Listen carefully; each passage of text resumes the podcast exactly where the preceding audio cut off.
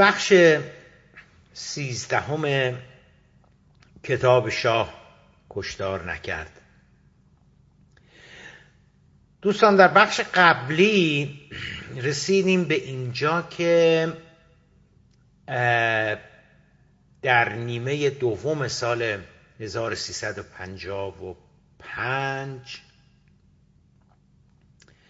دیماه سال 1355 آقای جیمی کارتر می شود رئیس جمهور جدید آمریکا، وارد کاخ سفید میشه. گفتیم که جیمی کارتر هم در دوران انتخابات و هم از زمانی که وارد کاخ سفید می شود از جمله مسائلی که مطرح می کرده حقوق بشر بوده.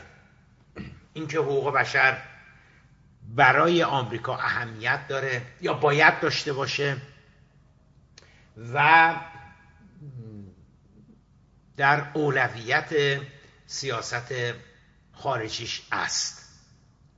منتها گفتن این به هیچ روی به این معنا نیستش که یک آیین‌نامه‌ای، یک مصوبه‌ای، یک دستورالعملی، یک ابلاغیه‌ای از کاخ سفید یعنی رئیس جمهور جدید صادر می شود برای کشورهای دیگر که من بعد در زمینه حقوق بشر مثلا شما باید اینجوری رفتار کنید، اونجوری رفتار بکنید. خیر خیر خیر. آنچه بوده فقط صحبت بوده که ما به اصول حقوق بشر پایبند هستیم، احترام میگذاریم، برامون اهمیت داره، ولی هیچ دستورالعمل اجرایی مشخصی به دنبالش نبوده، وجود نداشته. نکته دوم این که اساساً شاه با دموکرات ها خیلی به قول امروزی ها خیلی حال نمی کرده. آبش با دموکرات ها خیلی توی یک جوب نمی رفته. در عوض با جمهوری خواه ها سری سوا داشته. دلیلش هم خب روشنه دیگه. حالا حتما نباید شما یه دکترا در روابط بین المللی داشته باشین که اینو بفهمید. جمهوری خواه ها در مجموع خیلی اهمیتی واسه تغییر و تحول مدنی، حقوق بشر، اینجور چیزا هیچ وقت قائل نبودن. دموکرات ها به عکسش حالا حداقل در لفظ این مسائل رو مطرح کردن. اینکه حالا چقدر بهش وفادار بودن، چقدر از کشورهای دیگر، رژیمهای دیگر، متحدینشون غیره چقدر خواستن که باید رعایت بکنن و قصه لحاظا، بله کاملا جای بحث داره، ولی حداقل در نطق و بیان دموکرات ها یه جور پایبندی به این جور چیزا نشون میدادن دیگه. حالا مثلا در دوران خودمون آقای اوباما رو مقایسه کنیم با دونالد ترامپ. دونالد ترامپ جمهوری خواه بود، اوباما در حقیقت دموکرات بود. نمیتونیم بگیم هیچ فرقی با هم دیگه نداشتن که. حالا شاه وقتی که کندی در سال 1340 شد رئیس جمهور و صحبت از تغییر و تحول و اصلاحات اینها کرد، شاه میتونست بفهمه که چی میگه، چی میخواد. و یه اقداماتی هم گفتم در صحبتهای دیشبم، یه اقداماتی هم شاه انجام میده. حالا علی امینی میاد سر کار و قصه لحاظا. اما مشکلی که شاه با جیمی کارتر داشت این بود که نمیفهمید درست که جیمی کارتر چی میگه، چی میخواد. وقتی صحبت از حقوق بشر میکنه یعنی دقیقاً چی انتظاراتش، چی هستش. وقتی صحبت از دموکراسی میکنه، وقتی صحبت از آزادی میکنه، دقیقاً مقصودش چه جور تغییر و تحولاتی است که انتظار داره مثلا کشورهای دیگر اونا رو بیان انجام بدن. مسئله دیگری که مطرح شد برای شاه سال 55 نیمه دوم سال 55 این بود که کندی به شدت ضد کمونیسم بود. حتی جهان را تا آستانه جنگ جهانی پیش برد. وقتی که روس‌ها می‌خواستن موشک‌های بالستیک را انتقال بدن به کوبا متحدشون، کندی گفتش که نه، این امنیت ما رو به خطر میاندازه و ایستاد. گفت ما اجازه نداد که ناوشکن‌های به اصطلاح شوروی به کوبا نزدیک بشن که بتونن اون موشک‌ها رو هم بکنن. اما این برای شاه خیلی جالب بود، چون شاه به شدت ضد کمونیست بود و هراس داشت از کمونیستا. اما مشکل دوم اساسی شاه با جیمی کارتر این بودش که جیمی کارتر به نظر میرسیدش که هیچ نگرانی، هیچ دشمنی، هیچ بغض و کینه‌ای نسبت به کمونیستا نداره، از جمله نسبت به کوبا.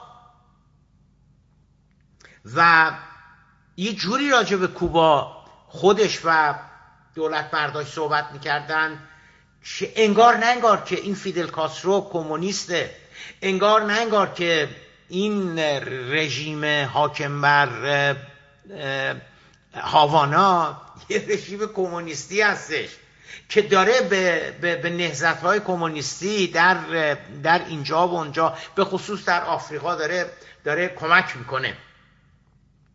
نقل قول براتون بخونم که چرا شاه در حقیقت نگران ضد کمونیست نبودن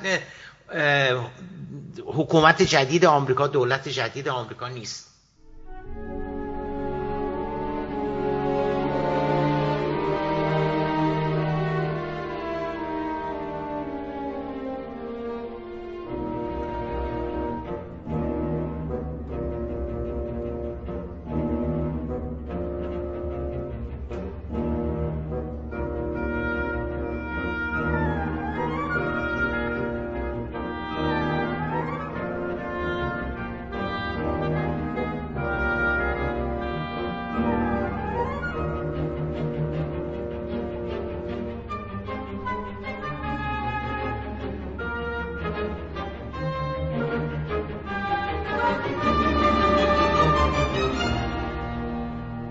این نقل قول دارم براتون میخونم. رژیم فیدل کاسترو که در زمان کندی آمریکا را تا پای رو در روی نظامی با شوروی کشانده بود، اکنون نه تنها دیگر تهدیدی به شمار نمی آمد، بلکه واشنگتن صراحتاً خواهان برقراری رابطه با کوبا و حداقل ایجاد نوعی تفاهم با هاوانا شده بود. نماینده آمریکا در سازمان ملل حتی از این هم پا را فراتر گذارده و نه تنها اشارات تمجیدآمیزی نسبت به هاوانا ابراز می داشت، بلکه معتقد بود حضور نیروهای نظامی کوبا در آفریقا نقش مثبتی در برقراری صلح و ثبات منطقه بر عهده دارد. به نقل از اطلاعات روزنامه اطلاعات دهم اردیبهشت 1356، از دید شاه هراس انگیزتر از سخنان نماینده جدید آمریکا در سازمان ملل، سخنان رئیس جمهور جدید آمریکا چند هفته بعدش در دانشگاه نوتردام فرانسه بود. کارتر در آن سخنرانی تاریخی که دنیا را شگفت زده ساخت، رسما اعلام کرد که دوران جنگ سرد به پایان رسیده و این فقط تنها جمله عجیب اون سخنرانی نبود در دانشگاه نوتردام. کارتر میگه که ترس مفرط از کمونیسم در گذشته فکر ایالات متحده را مشوش کرده و به پناه دادن و حمایت از دیکتاتورها در اطراف و اکناف دنیا سوق داده بود. اما دیگر آمریکا نباید از کمونیسم بترسد. به نقل از کیهان دوم خرداد 1356 نیازی نبود که کسی از شاه بپرسه که آیا اعلیحضرت تصور نمی‌کنن که ممکن است یکی از آن دیکتاتورهای مورد نظر جیمی کارتر رژیم ایران باشد؟ چون رژیم ایران سری سوا داشت با واشنگتن، با آمریکا. در حقیقت یکی از دلایل پیوندهای مستحکم میانه محمد رضا شاه پهلوی و آمریکا مسئله کمونیسم بود. یکی پس از دیگری رؤسای جمهور آمریکا روی اینکه شاه رژیم شاه باید تقویت بشه واسه اینکه ایران 1000 کیلومتر 2000 کیلومتر مرز مشترک با اتحاد شوروی داره روی این تاکید کردن. حالا یه رئیس جمهوری اومده میگه که اصلا کی گفته که ما از کمونیسم باید بترسیم؟ کی گفته ما باید از کمونیسم هراس داشته باشیم که بیایم رژیم های دیکتاتوری رو به صرف ترس از کمونیسم بیایم تقویت بکنیم؟ ببینید شما خودتون بزنید چای شاه در سال 55-56 وقتی این صحبت ها رو دارید میشنوید. به هر حال شاه چه خود و رژیمش را مستاق یکی از آن دیکتاتوری های مورد اشاره رئیس جمهور جدید آمریکا میپنداشت یا نه، مسئله مهمتر آن بود که رهبران جدید آمریکا آشکارا سخن از تغییری اساسی و استراتژیک در سیاست خارجی آمریکا مطرح ساخته بودند. تغییری که کمترین تبعات آن این بود که آمریکا دیگر حاضر نبود از رژیم شاه در برابر تهدید کمونیسم دفاع نماید. جیمی کارتر داره میگه عمری ما این کاری کردیم، یه عمری به خاطر ترس از کمونیسم آمدیم از رژیم‌های مختلف، رژیم‌های دیکتاتوری آمدیم حمایت کردیم، ولی ما که واسه چی باید از کمونیسم بترسیم؟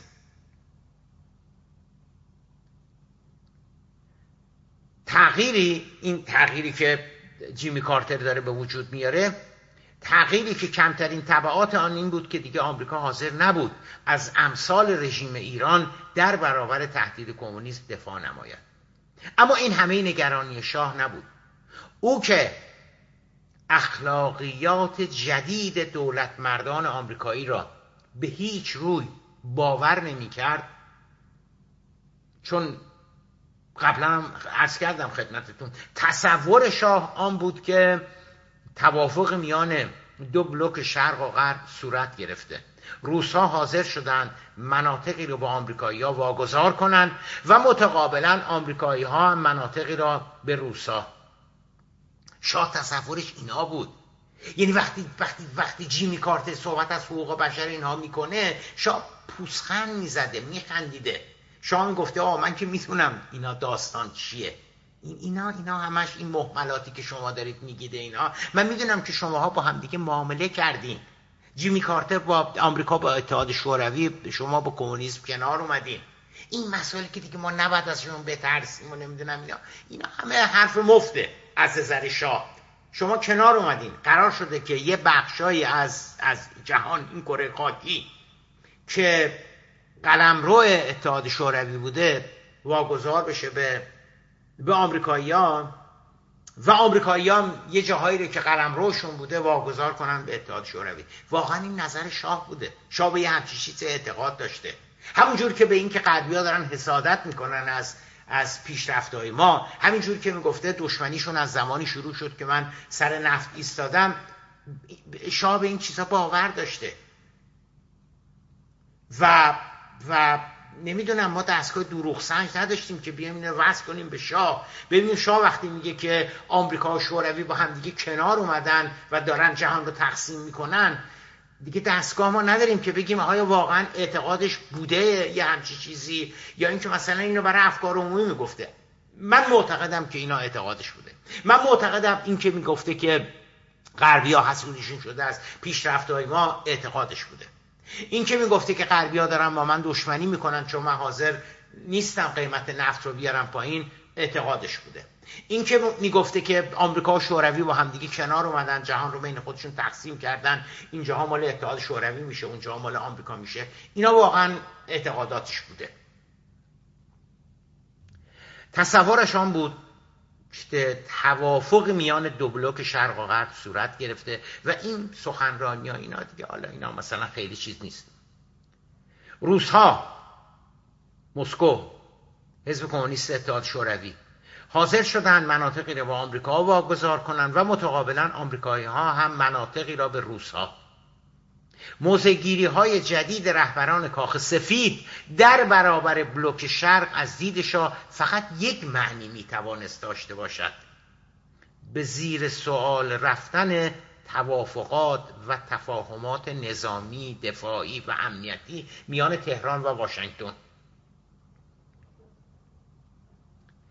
چون شاه پیمان دفاعی داشت، نمیدونم سنتو بود، این بود، اون بود، و حالا سوالی که پیش میاد این است که خب حالا اگه قرار بشه که ایران مثلا بره زیر حمایت اتحاد شوروی بشه، به اصطلاح مال اتحاد شوروی بشه، در مقابل یه جای دیگر روسا بدن به آمریکایی‌ها، خب از تکلیف این 25 سال از 28 مرداد به این ور، این پیمان ها، این چیزهای دوجانبه دفاعی امنیتی غیره که ایران با آمریکا داشته، خود تکلیف اینا چی میشه؟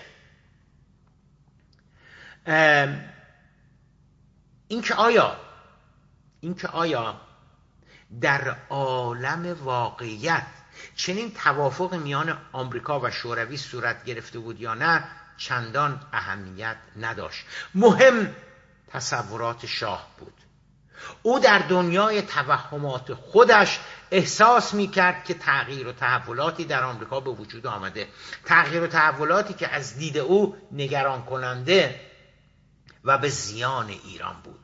رفتارهای شاه در بسیاری از موارد بیش از آن که مبتنی بر واقعیات باشند، مبتنی بر تصورات و حدس و گمان زنی های خودش بودند. پیشتر هم دیدیم که او اصرار داشت که اعتراضات و تظاهرات مردم علیه رژیمش را برنامه ریزی غربی ها بداند، به دلیل اصرارش در بالا بردن قیمت نفت.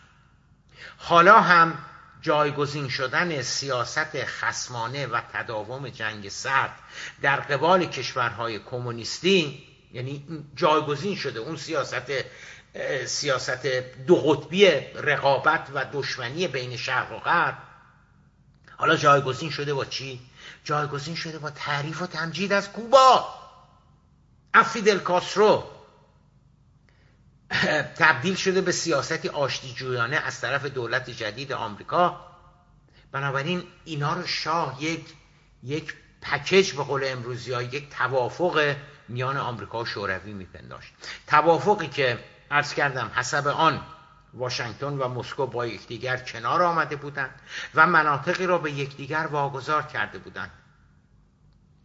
او واقعا نگران بود که مبادا ایران در چارچوب آن توافق به روس‌ها واگذار شده باشد. ببینید، شاه نمیگفت قطعاً این شده، شاه حدس میزد که اینکه اینا آمدن دارن از کمونیسم تعریف میکنن، پس حتما یه توافقاتی بینشون صورت گرفته، چون جیمی کارتر که کمونیست نبوده، که سایروس ونس که کمونیست نبوده، که برژینسکی کمونیست نبوده، که هارولد براون که کمونیست نبوده، که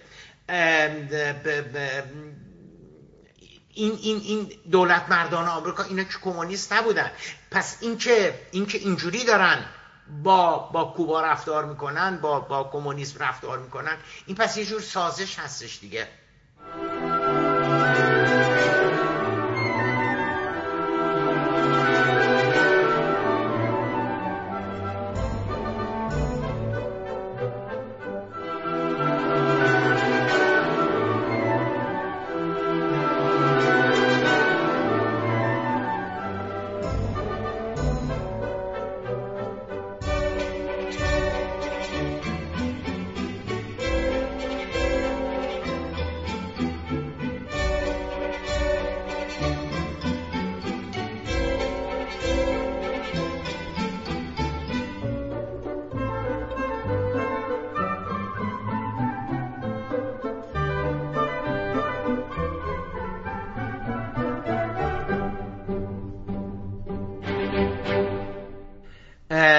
حالا شاه اون وقت به فکر فرو رفته که تو این سازش که صورت گرفته ایران کجا قرار میگیره.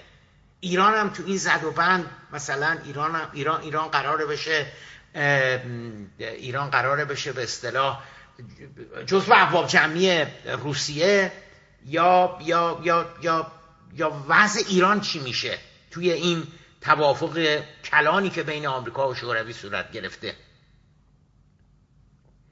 شاه واقعا نگران بود که مبادا ایران در چارچوب آن توافق به روس‌ها واگذار شده باشد. شاه این نگرانی را در دیدار با مقامات و رسانه‌های آمریکایی بارها در میان می‌گذاره، بارها توی مصاحبه‌هایی که شاه می‌کنه با حالا خواهیم دید با مطبوعات مهم اروپایی و آمریکایی این مسئله رو مطرح می‌کنه. میگه آقا شما متعهدید به ما، به آمریکایی‌ها میگه، به غربی‌ها میگه، بابا شما متعهدید به ما، شما نمیتونید همینجوری بیاید و ما رو به اصطلاح بندازید توی بلوک روسیه. شاه این نگرانی را در دیدار با مقامات و رسانه‌های آمریکایی بارها در میان میگذارد. او میخواهد مقامات جدید کاخ سفید را متوجه نماید که در قبال ایران تعهداتی دارند، از جمله به خبرنگار مجله معروف نیوزویک که برای مصاحبه با اعلیحضرت به ایران آمده. وقتی خبرنگار نیوزویک از اعلیحضرت میپرسه که اعلیحضرت از وقوع چه حوادثی در آینده بیمناک هستند، شاه بلافاصله پاسخ میده که بیشترین نگرانیش از افزایش تسامح و بیبندوباری سیاسی در غرب است. میفهمید مقصودش چی هستش دیگه؟ تسامح و بیبندوباری یعنی اون قرص محکمی که شما در برابر کمونیسم ایستادید، اون الان معلوم نیست چی شده، میدونید اون الان خیلی شلوول شده. میگه لغت بیبندوباری رو شاه ازش استفاده میکنه و ادامه میدهد که اگر وضع در غرب به همین منوال ادامه یابد، یعنی همین که اینجوری شما هی دارید نزدیک میشید، لاس میزنید با کمونیسم، میگه اگر این وضع به همین منوال ادامه یابد، زودتر از آنچه که شما غربی ها فکر میکنید جوامع غربی در زیر ضربات چکش فاشیسم و کمونیسم متلاشی خواهد شد.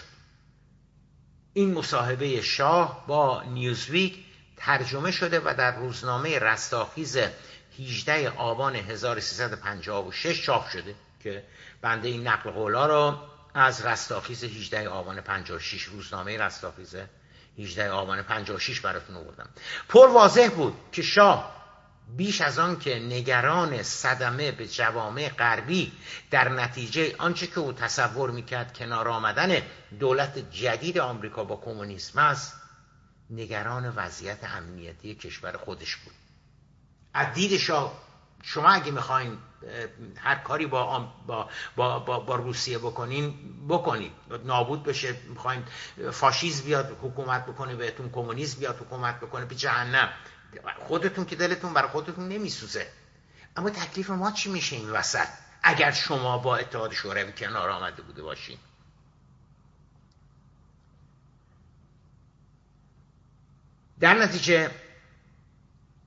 در نتیجه این تصور روز به روز در شاه بیشتر میشدش که واقعا یه تغییر و تحولاتی به وجود آمده. چند روز بعد از آن مصاحبه با نیوزویک، شاه در مصاحبه دیگری، این بار با روزنامه شیکاگو تریبیون، نگرانیش را از شان خالی کردن واشنگتن در قبال تعهداتش نسبت به ایران با صراحت بیشتری ابراز می‌کند.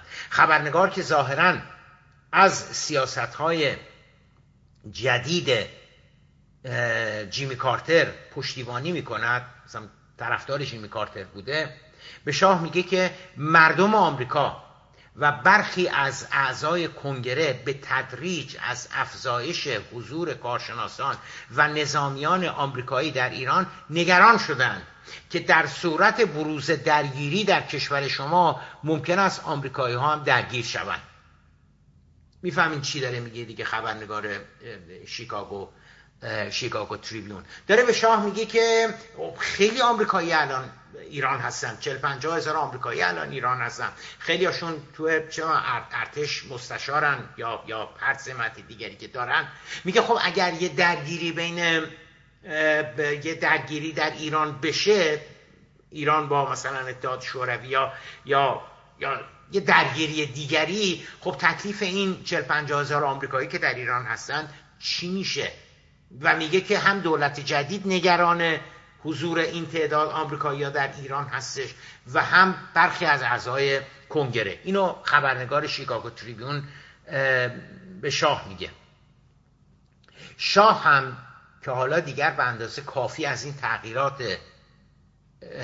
تغییرات نگران شده و کار به استخوانش رسیده، به خبرنگار شیکاگو تریبیون میگه که آنچه مایلم، این نقل قول مال این حرفای خود شاهه، میگه آنچه مایلم برای افکار عمومی آمریکایی‌ها عنوان کنم این است که آیا شما معاهده دو جانبه‌ای را که با ما بسته‌اید را قبول دارید یا خیر؟ شما انواع اقسام معاهده با ما دارید، پیمان با ما دارید. شاه داره به آمریکایی‌ها میگه اگر به آنها احترام میگذارید که باید در هنگام وقوع حمله به ایران از جانب یک کشور کمونیستی یا کشوری که از کمونیست‌ها الهام می‌گیرد، شما باید در کنار ما بایستید. بنابراین چه فرقی می‌کند که نظامیان آمریکایی در ایران باشند یا نباشند؟ این رو به نقل از روزنامه رستاخیز 24 آبان 1356 میفهمی شاه چی داره میگه دیگه. میگه که مهم نیستش که 40 هزار تا آمریکایی، 30 هزار تا آمریکایی در ایران باشن یا نباشن. بابا جون، ما با شما یه تعهداتی داریم، شما در قبال امنیت ما یه وظایفی دارید، یک تعهداتی دارید، ما یه تعهدات دو جانبه با شما داریم در قبال اینکه اگر ایران مورد حمله یک کشور کمونیستی قرار بگیره یا یک کشوری که حالا ملهم از افکار و عقاید کمونیستی هستش، شما تعهد دارید که باید مثلا چه میدونم دفاع بکنید از ما. چه مستشارهای آمریکایی، سربازهای آمریکایی، نیروهای نظامی آمریکایی چه در ایران باشن چه نباشن، مگه که شما بگید آقا شما اون تعهداتی که قبول نداریم، 25 سال ما این تعهدات رو داریم با شما، سالها هستش ما این تعهدات رو با شما داریم، ما می‌خوایم اینا رو لغو بکنیم، ما نسبت به ایران اعلیحضرت هیچ تعهدی نداریم. شاه میگه که پس بگین آقا شما نسبت به ایران هیچ تعهدی نداریم، اتحاد شوروی حمله کرد، هر کشور دیگری حمله کرد، به ما مربوط نیست، شما هیچ تعهدی نسبت به شما نداریم. این فقط شاه نیست که به تدریج با زبان بلندی دارد نسبت به تغییراتی که فکر میکند در از نظر سیاست خارجی در دولت جدید آمریکا به وجود آمده اعتراض میکند. اردشیر زاهدی سفیر ایران در واشنگتن هم مشابه نگرانی های شاه را به آمریکایی ها ابراز مینماید، با این تفاوت که لحن شاه گلایه‌آمیز است اما لحن اردشیر زاهدی تهدیدآمیز می شود. سفیر ایران در آمریکا به آمریکایی‌ها هشدار می دهد که اگر در تعهدات خودتان نسبت به ایران تجدید نظر نکنید، در آن صورت ممکن است بازار پرسود صادرات تسلیحات آمریکا به ایران را از دست بدهید. اینم من خدمتتون عرض بکنم که چیزی که زاهدی میگه مطلب مهمیه. چرا؟ برای اینکه در سال 1356 ایران محمد رضا شاه پهلوی یکی از بزرگترین خریداران تسلیحات نظامی از آمریکا بود. زاهدی چی داره میگه؟ شاه میگفتش که تعهداتتون چی میشه نسبت به ما؟ زاهدی قدم اومده جلوتر، میگه که اگر شما زیر این تعهداتتون بزنید اون وقت ما بلدیم باهاتون چیکار بکنیم. ما اون وقت این بازار پرسود اسلحه‌ای که ما برای شما هستیم، ما اون وقت میزنیم زیر این بازار اسلحه. بنابراین فکر نکنین که شما هر کاری دلتون خواست میتونین بکنین. اینو زاهدی داره میگه، نقل قول از صحبت‌های زاهدی. آمریکا، زاهدی داره میگه این رو، میگه آمریکا ممکن است بازار چندین میلیارد دلاری ایران را از دست بدهد و تنها به شرطی میتواند این بازار را حفظ کند که متوجه نیازها و خواسته های ایران شده و آنها را درک کند. در غیر این صورت، یعنی اگه شما نخواهید، شما آمریکایی نخواهید نیازهای ما را درک بکنید، رقبای آمریکا جای این کشور را در تجارت پرسود تسلیحاتی با ایران خواهند گرفت. اینو زاهدی میگه به نقل از روزنامه اطلاعات، 7 خرداد 56.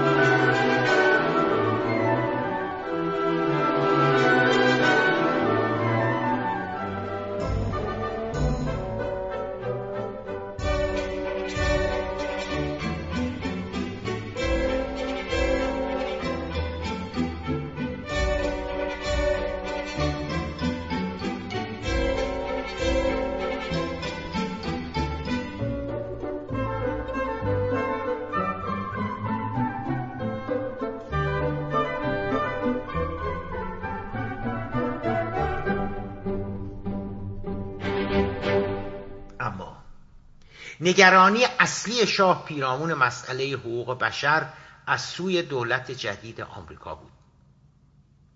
شاید او نیز همانند بسیاری دیگر از رهبران جهان، اعم از متحدین یا مخالفین آمریکا، در ابتدا بر این باور بود که تأکیدات کارتر بر روی حقوق بشر یک تاکتیک تبلیغاتی بوده و به تدریج که او در کاخ سفید قرار بگیرد و با واقعیت‌های سیاسی جهان روبرو شود، مجبور خواهد شد که از موضوعات حقوق بشر، دموکراسی و در نظر گرفتن ملاحظات اخلاقی در سیاست فاصله بگیره.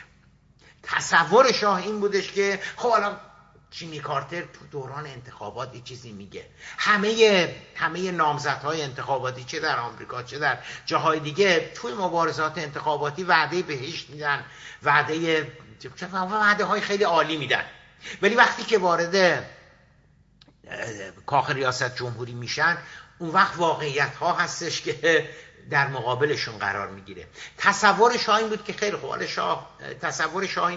خوبه جیمی کارتر یه چیزایی در مورد حقوق بشر رو نمیدونم، احترام و عزت و اینا میگه، ولی وقتی که وارد کاخ سفید شد متوجه میشه که این رژیم اون رژیم مجبور هستن برخی اقدامات تند و رادیکال رو انجام بدن، چه اگر ندن چه میدونم مثلا امنیت اون کشور به خطر میفته و امنیت اون کشور اگه به خطر بیفته اون کشوری متحد بسیار مهمه برای آمریکا هستش، حالا چه در خلیج فارس چه در شاخ آفریقا چه در وسط آفریقا چه در آمریکای لاتین، و امنیت اون کشور که متحد آمریکا هستش اگر به خطر بیفته این به اصطلاح به نفع آمریکا نیستش. این واقعیت ها باعث میشه که جیمی کارتر دیگه اون ساک، اون کیف که توش حقوق بشر هست، اون همونجا قبل از وارد کاخ سفید اون در بیاره، همونجا بذاره و تا حالا بعدن یه وقت دیگری. اما مشکل از اینجا شروع شد که بعد از مستقر شدن در کاخ سفید، کارتر و دولت مردانش با همان لحن و تأکید دوران انتخابات از حقوق بشر و جایگاه ویژه آن در سیاست خارجی آمریکا سخن میگفتن. ساکر با خودشون حالا برداشتن بودن تو کاخ سفید. اون تبلیغات نبوده که فقط دوران انتخابات بگن. مشکل شاه فقط این نبود که رهبر رژیمی بود که در رسانه‌های غربی و در افکار عمومی غربی‌ها به عنوان یکی از متحدین آمریکا به شمار می‌رفت که پرونده بسیار نامطلوبی در زمینه حقوق بشر داشت. شاه بگی که حقوق بشر مثلا در ایران خیلی هم بد نیستش و اینا، اولا هیچ کشوری نمیگه که پرونده حقوق بشر در کشور ما خیلی خرابه. رهبر هیچ کشوری نمیگه که پرونده ما در زمینه حقوق بشر خرابه. همشون میگن که نه، این مثلا دشمنان دارن این کارا رو میکنن، نمیدونم به تبلیغات غربی ها هست، شما خواستیم مستقل باشیم، شما خواستیم از درآمد نفت دفاع بکنیم، به خاطر اینی که دارن از ما انتقاد میکنن. اگه ما نوکر بودیم، اگه ما غلام حلقه به گوششون بودیم، از حقوق بشر ما ایراد نمیگرفتن. خب منتها مشکل شاه این هستش که درسته که شاه میگه که حقوق بشر مسئله خیلی جدی نیست، ولی واقعیت هم بر این هستش که به هر حال این مسئله مطرح شده.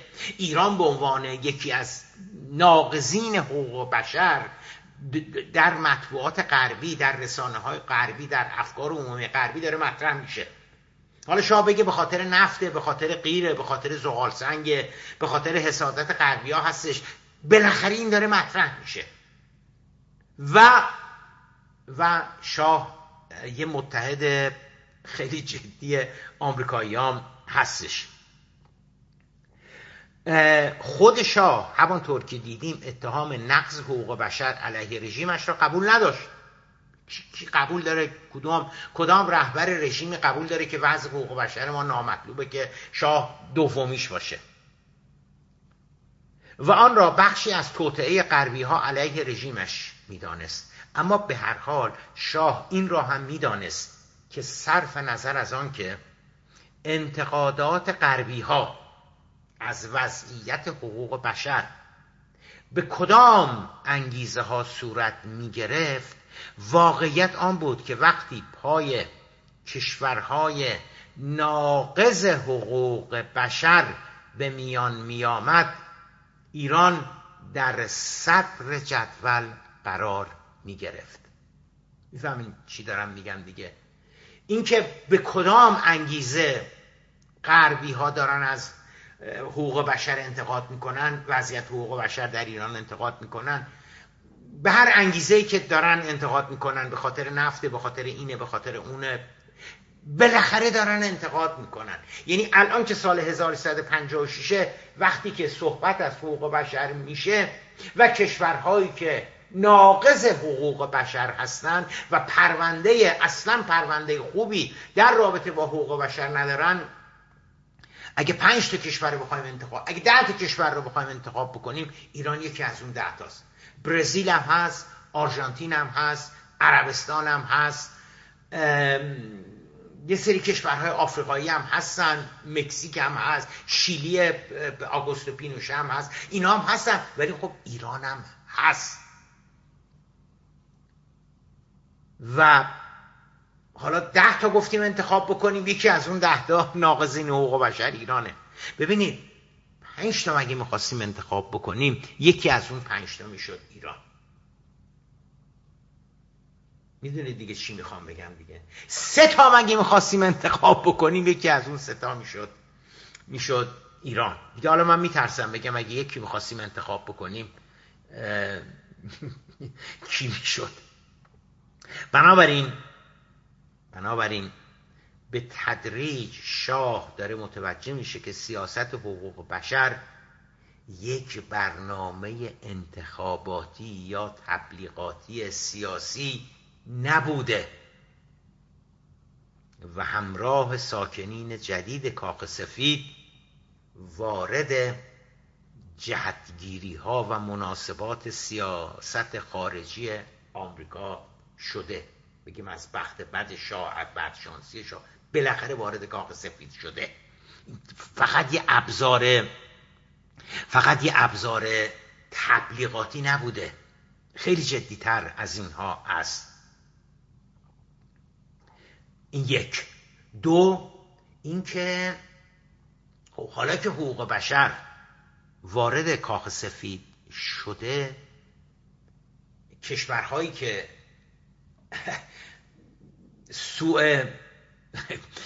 سوء پیشینه دارن، کشورهایی که بد تعریف شده اند، کشورهایی که افکار عمومی در غرب اینها رو ناقض حقوق بشر میشناسد، چه شاه بخواد چه شاه نخواد، چه شاه دوست داشته باشه چه شاه دوست نداشته باشه، یکی از اون کشورها ایرانه. اگر نگفته باشیم که در صدر کشورهای ناقض حقوق بشر در سال 1356 که این بحثا داره مطرح میشه ایران هستش. بنابراین عقلاً و منطقاً شاه